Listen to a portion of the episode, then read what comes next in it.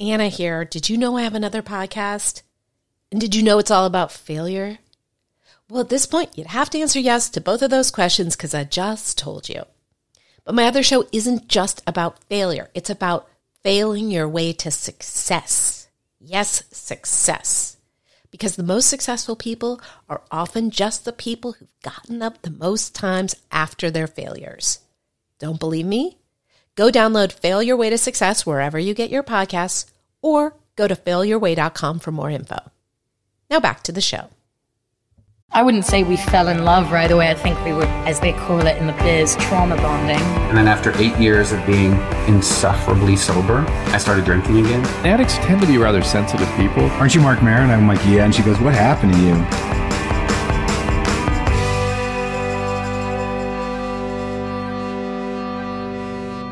Now, if you're in recovery from drugs or alcohol, you've already conquered what was holding you back. But addiction is one of those things that can play whack a mole, and just when we've dealt with one thing, another comes popping out.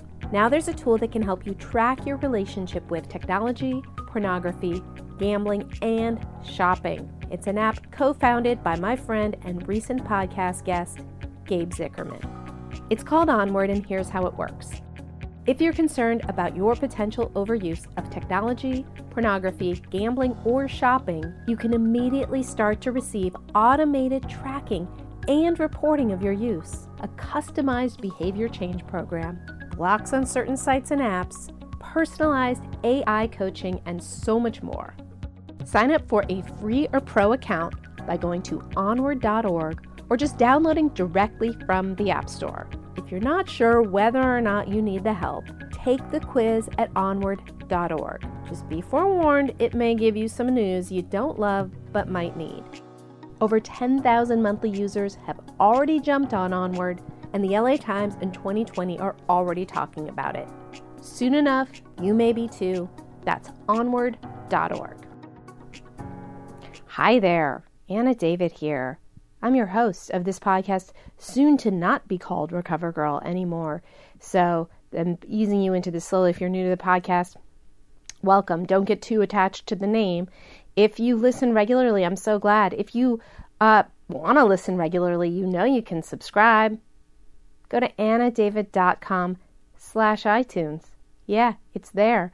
Uh, this is a podcast about addiction, recovery, and sharing your dark to find your light. This is a highly unusual episode I have today. It's from one of my Facebook Live interviews. And by the way, do you like those? I'm thinking of discontinuing them. Technologically speaking, schedule speaking, they're kind of a pain. But anyway, they happen as of my saying it right now uh, every Tuesday at 4 o'clock Pacific Standard Time on my Facebook page which is just facebook.com slash Anna B. David. Anyway, the sound isn't great because of that, but this is a good one. It is with Drew Grant. And Drew is a brilliant writer and editor. She has worked at Salon and the New York Observer. And I get into a pretty detailed intro in the once the Facebook Live part starts. So I'm not going to be redundant, but I will say caveat, we we talk about drugs in a pretty pretty graphic way. In no way am I saying everybody should go do these drugs. This is not an interview about sobriety. This is about a journey through various addictions. And I hope it's not triggering to anybody. And I hope you understand we're just telling stories here. I don't judge. Everybody's on their own path. But I, I think it's important to tell stories that aren't just about church basements and redemption and finding God and 12 step and all of these things. Um, so that's why I'm giving you this one. Plus, she's a super cool, fascinating lady. With that, I give you Drew Grant. Hey, you guys, Anna David here. I'm here with the ever fabulous Drew Grant. Hi. That's Drew Grant. Say hi. Hi, I'm Drew Grant. Hi. that was the weirdest intro ever. I do these Facebook Live interviews pretty much every Tuesday at four o'clock Pacific Standard Time. So if you're new, just come back next week. Um, but first, stick around because this is going to be a super, super awesome one. And if you like your friends slash family, go share this. Go tell them to come watch because this is one you are not going to want to miss. Um, hey, Missy's already here. So So, what I normally do here is I talk to somebody about their recovery, and I have been accused of only having people who are white, uh, straight, um, in 12 step, super sober, super, uh, just a very limited group. So, this is my attempt. You will notice that Drew is is white and she's straight as far as I know. Um, and w- we haven't gotten into that. Not what it's about. I think so. Anyway, the point is, um, she has a really interesting story, and that is a story about doing drugs, hardcore drugs, uh, going through other phases, uh, potentially a little shopping addiction, and taking things as prescribed now. She is not somebody who is in recovery. She is somebody who has a really interesting tale to tell about addiction that we don't get to hear. So I cannot be accused of only having sober 12 step people here. In brief, Drew is somebody that I met when I lived in New York. Uh, she's this fabulous journalist. Uh, she's worked at Salon. She was an editor at the New York Observer for many, many years. And what happened is we had coffee one day, and I think very casually you told me that you had been a fentanyl addict. Yeah, and I forget how it came up, but it, it definitely came up in like a here's a bombshell about me situation. then again, I think I was already, we were starting the fix. And I mm-hmm. think that possibly I said like, oh, maybe you could write for me or something like that. And you said, oh, well, actually, um, this and and and then you wrote the story. And I'm not just saying this to kiss your ass. It's one of the best stories I have ever read about addiction.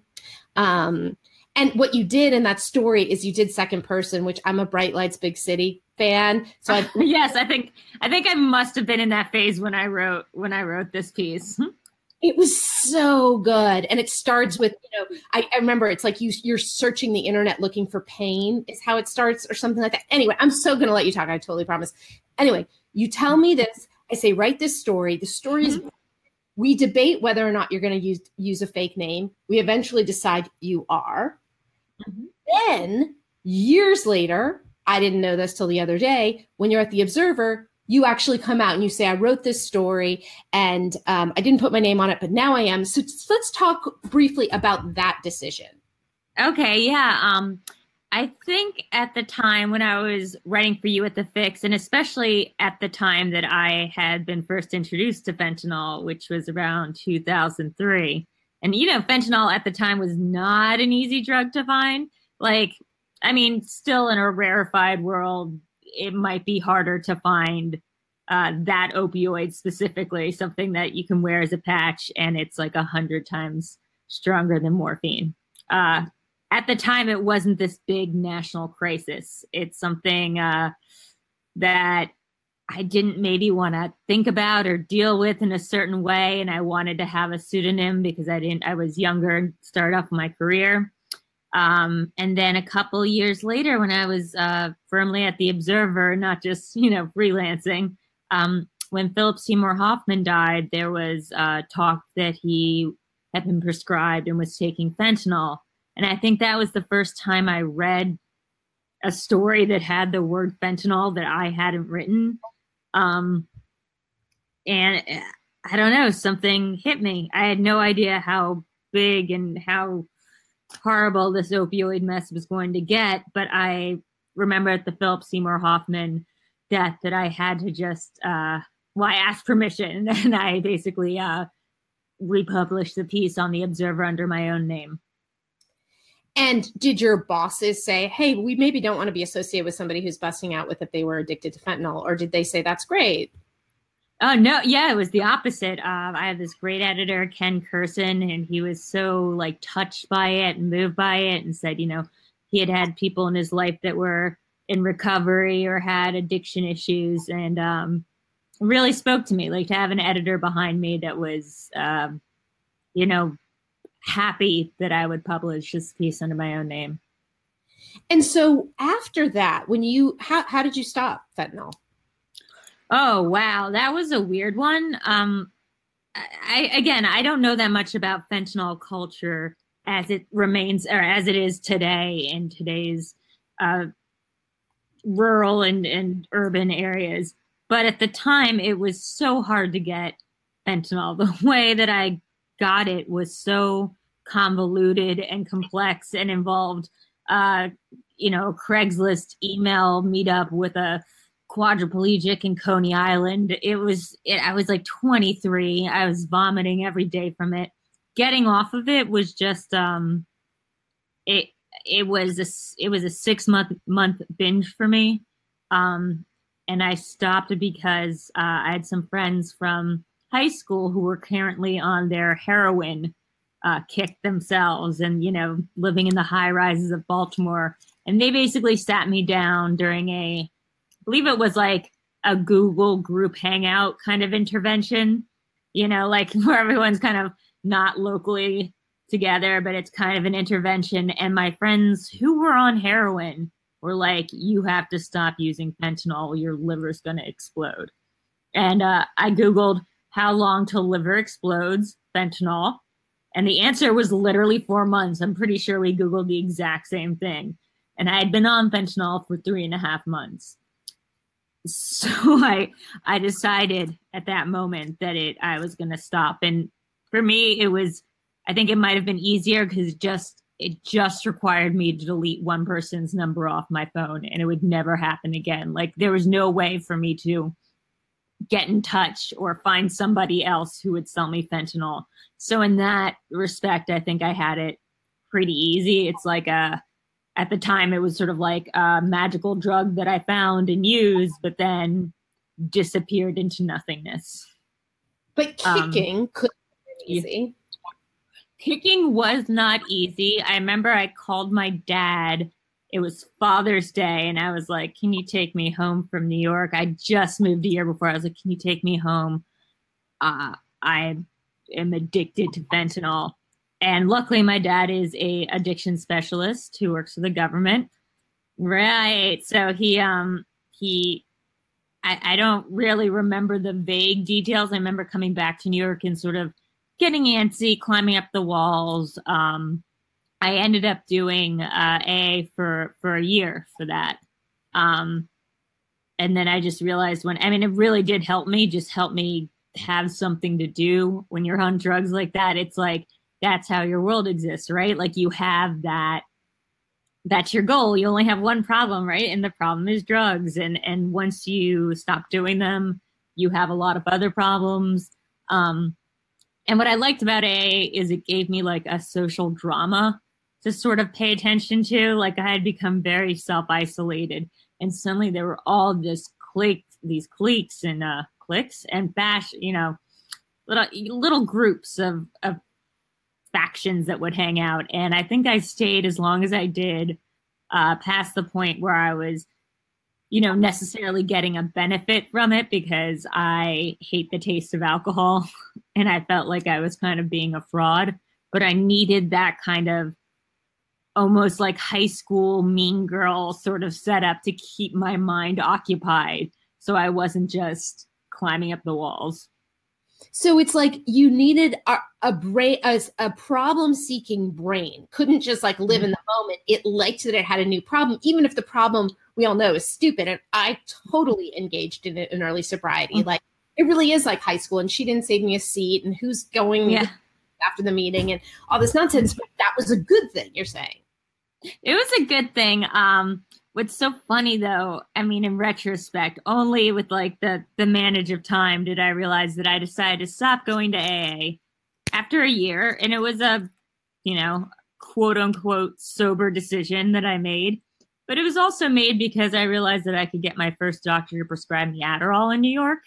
And I just decided, well, that's just, I can't go to AA and also be being prescribed Adderall by saying uh, it had been my drug of choice in college and I had, uh, my parents had been prescribing it or I've had it prescribed to me since I was little, but it was not something I had been prescribed. Like I had been taking it probably since college, not pres- not as prescribed or not prescribed to me. And I realized I could get a doctor in New York to write me a prescription. So I decided like that day to get off of uh, the AA program just because I was like, well, I'm going back to drugs. So. So do you think, you, what do you think you're an addict and that you just said, well, okay, enough of this sobriety thing. I'm an addict and I can make it work for me. Absolutely. That was like absolutely what I thought. I said, I'm an addict, but I'm addicted to amphetamines, which I've always known. In fact, the only reason I got onto fentanyl in the first place was I was looking on a Craigslist ad. I was searching for the word pain because that was how you found painkillers, say pain relief. And then you usually it also said like Addies, Xanax. You could find a shady guy who would sell you his NYU prescription or yeah, stuff like that. So that's actually how I found fentanyl in the first place. Uh, amphetamines, Adderall had always been my favorite, like literally just Adderall. And so, so would you say you're still like living in addiction? Um, I would say that after a lot of psychoanalysis, I'm talking four times a week for three three years now, three and a half. Um, I had finally come to a point where I was like, hey, I'm going to a lot of psychoanalysis, and that seems to be working good. On the other hand, I have four doctors across four different, about, no, three different states who are each prescribing me the maximum amount of Adderall, maximum amount of um, Ambien, and maximum amount of Xanax. So I was basically taking something like 200 milligrams of Adderall uh, a day for about five or six years. Wow. That's a lot. Yeah. You were working at the Observer and um, living a full life. Oh, super full life. I mean, like super full to the max life. I remember there was a period of time where I had just started up TV Download, which was a TV entertainment site I did for the Observer. Um, I was getting married in three months and I had a book deal that fell in my lap, a ghostwriting deal. And I said, I can do this. I did everything in three months. I, I worked during the day to set up this site. At night, I would take Ambien and sort of, uh, I don't know what you call it, like, you know, conscious, like non conscious writing, semi conscious writing.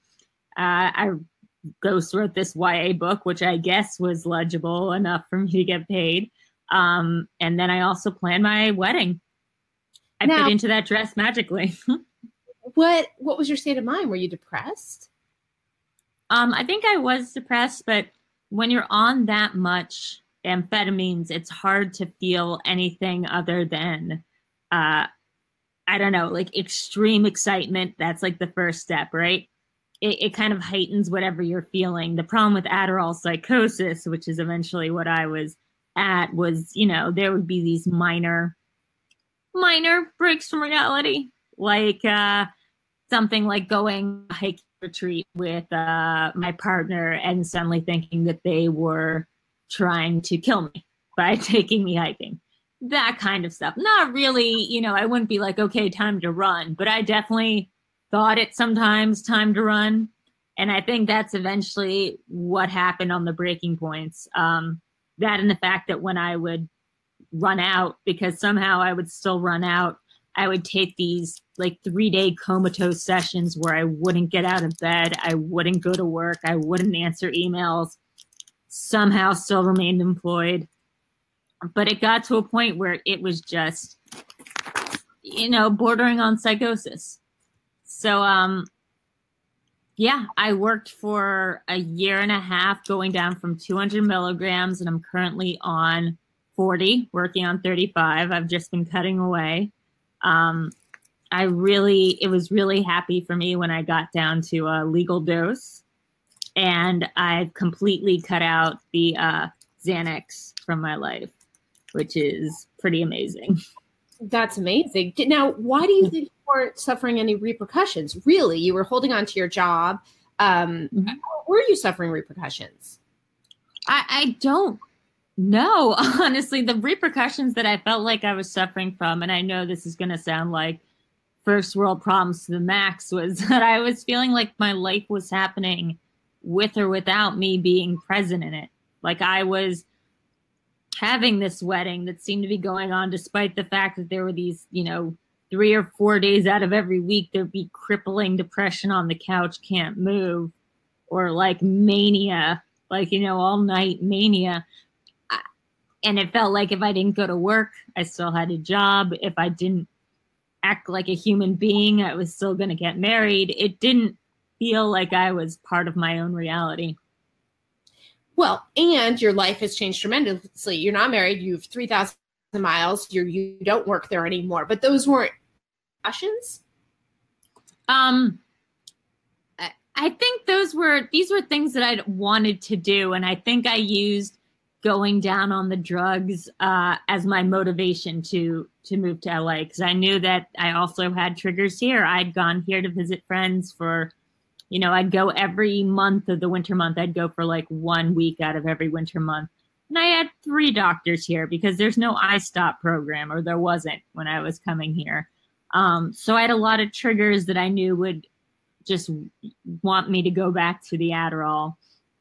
So I made a deal with myself that if I could get down to a certain amount, um, I'd be able to to try to go. And luckily, there was a comp or luckily or unluckily confluence of events. Uh, the Observer shut down its print run, so it was online only.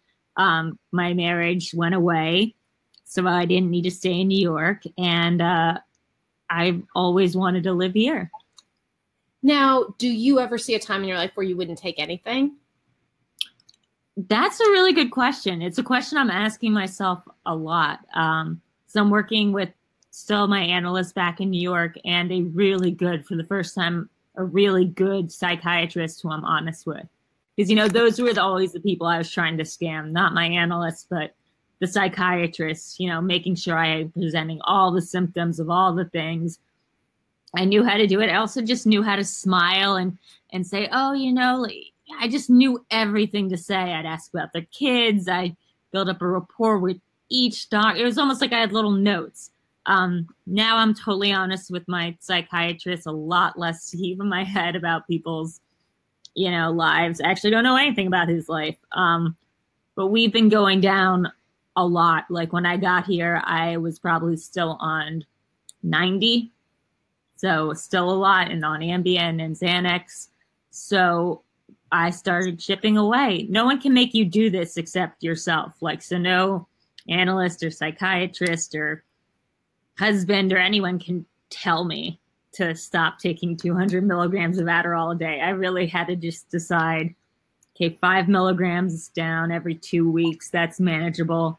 And when I got here, I just really stuck to that. It became like this new ritual that I had to do. And it gave me another project. Right, right. You don't have the the social uh, mean girls of AA to focus on. So now your project mm-hmm. is like weaning yourself off. But so is a goal to be entirely clean? Were you happier during that year?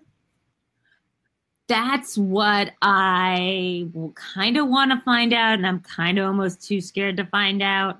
Um, I've never really thought of myself as somebody who needs to be sober completely. Like I just realized early on I don't have an alcohol problem except that I don't like the taste of it. Therefore, if I occasionally go out and have, you know, whiskey and coke, I'll probably drink half of it and then leave it at the bar.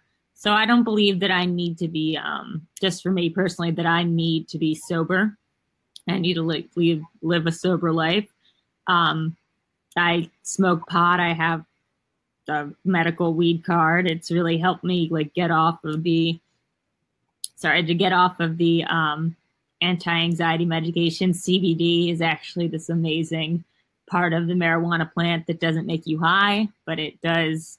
I mean, it's incredible. It literally took me one day to get off of two milligrams of Xanax a day using CBD, which is like utterly impossible. What? So I don't know if I always plan on being sober or going down to nothing. I think for me, my brain chemistry is always going to need a little something. Well, do you not believe then that addiction and alcoholism are the same thing? I believe that they're two. I think addiction, addictive personality can go towards anything. I think it can be addiction to, I mean, I notice this in myself. I have like these hoarding addiction habits towards weird things like crystals and I almost collect them in the same way that I collected pills. Like it needed to be the pill bottles. I needed to see them in a certain, you know, for me, I think it's a lot more ritualistic, which is why maybe the drugs are not the most typical drugs that you see. Like my pattern outline is not the most you know, conventional right. story that you'll you'll see or hear. Well, then again, increasingly, because you're a millennial, right? I think I'm in the older millennial category. Yeah. I mean, I well, yeah. I mean, I I de- definitely think since I got you know my era was like cocaine and heroin, mm-hmm. I guess, and the next is seems to be all all pills, and certainly the opiate problem right now. But so why do you say that? Why do you think you have brain chemistry that is always going to need something? Well, I, I, think about it like this. Like I remember being a little kid in school and having incredible anxiety that um, manifested in, let's say, uh, well, let's just call it as it is: masturbation, chronic masturbation, and school problems. Um, it was it was unstoppable. it was obviously class disruptive. It was some sort of addiction I had to whenever I felt anxious to furiously masturbating in like first grade, second grade, and then they put me on Ritalin, and that stopped. That so I don't know. Well, it's it, it's interesting too. Lately, I've been in all these conversations about kids who masturbate, and um, somebody was just telling me this story about like this person who thought his daughter was having seizures and took her to all these doctors. oh my god, yeah. A doctor was like, "She's masturbating and having an orgasm," and we live in this society that doesn't allow kids to have any sort of sexuality. But that is also like as a teacher, I think it like for a teacher, what was a teacher supposed to say? Like a male teacher supposed to say to a like a seven or eight year old that was like clearly self pleasuring. Now, but there are medications, there are all sorts of anti anxiety medications that are not, um, you know, mood altering. Mm-hmm. And they didn't put me on an anti anxiety, let's be clear. They thought that uh, my thing was hyper attention ADHD. Um, so they put me on Ritalin. And I remember the feeling that first day of second grade. I came home, I don't know why I have memory of coming home and, and taking a pill instead of, you know, trying it in the morning. Um, I remember playing Super Mario like I always did. And I remember suddenly Super Mario was like the best game. I, no, it wasn't Super Mario. It was Donkey Kong Island. And suddenly Donkey Kong Island was the best game I ever played. And my sister, who I had hated up until that point, she wanted to come play with me. And I was like, yeah, yeah, get in on this. Get in on this Donkey Kong Island. You can be that smaller Donkey Kong thing that you get from crashing over a barrel. I, I remember the next day waking up and there were like blisters up and down my thumbs uh, for playing that game so hard. And apparently the the teachers, as uh, as my mom tells it, the teachers took her aside like a week later and were like, "Whatever you did, thank you so much for like changing her." Now, I don't mean to be this person, but what if in fact there was a spiritual solution? Like what if there was a way for you to be sober and and find, you know, what they te- teach in 12-step programs and find a way so that you don't need that? That'd be dope. Like I sorry, let me be clear. Like I'm I am trying to get down to zero of any controlled substance um, right now I'm like on a very small amount of Klonopin. I'd like to get down to zero on that. I'm trying to still get down to zero on Adderall. I think the goal is to find out if any is needed. I doubt the answer is yes. Like I really doubt it at this point in my life. If I have masturbation issues at 33 years old and I work from home, those can be taken care of very easily. Um, the the other stuff like you know the antidepressants, the the mood stabilizers. I don't know.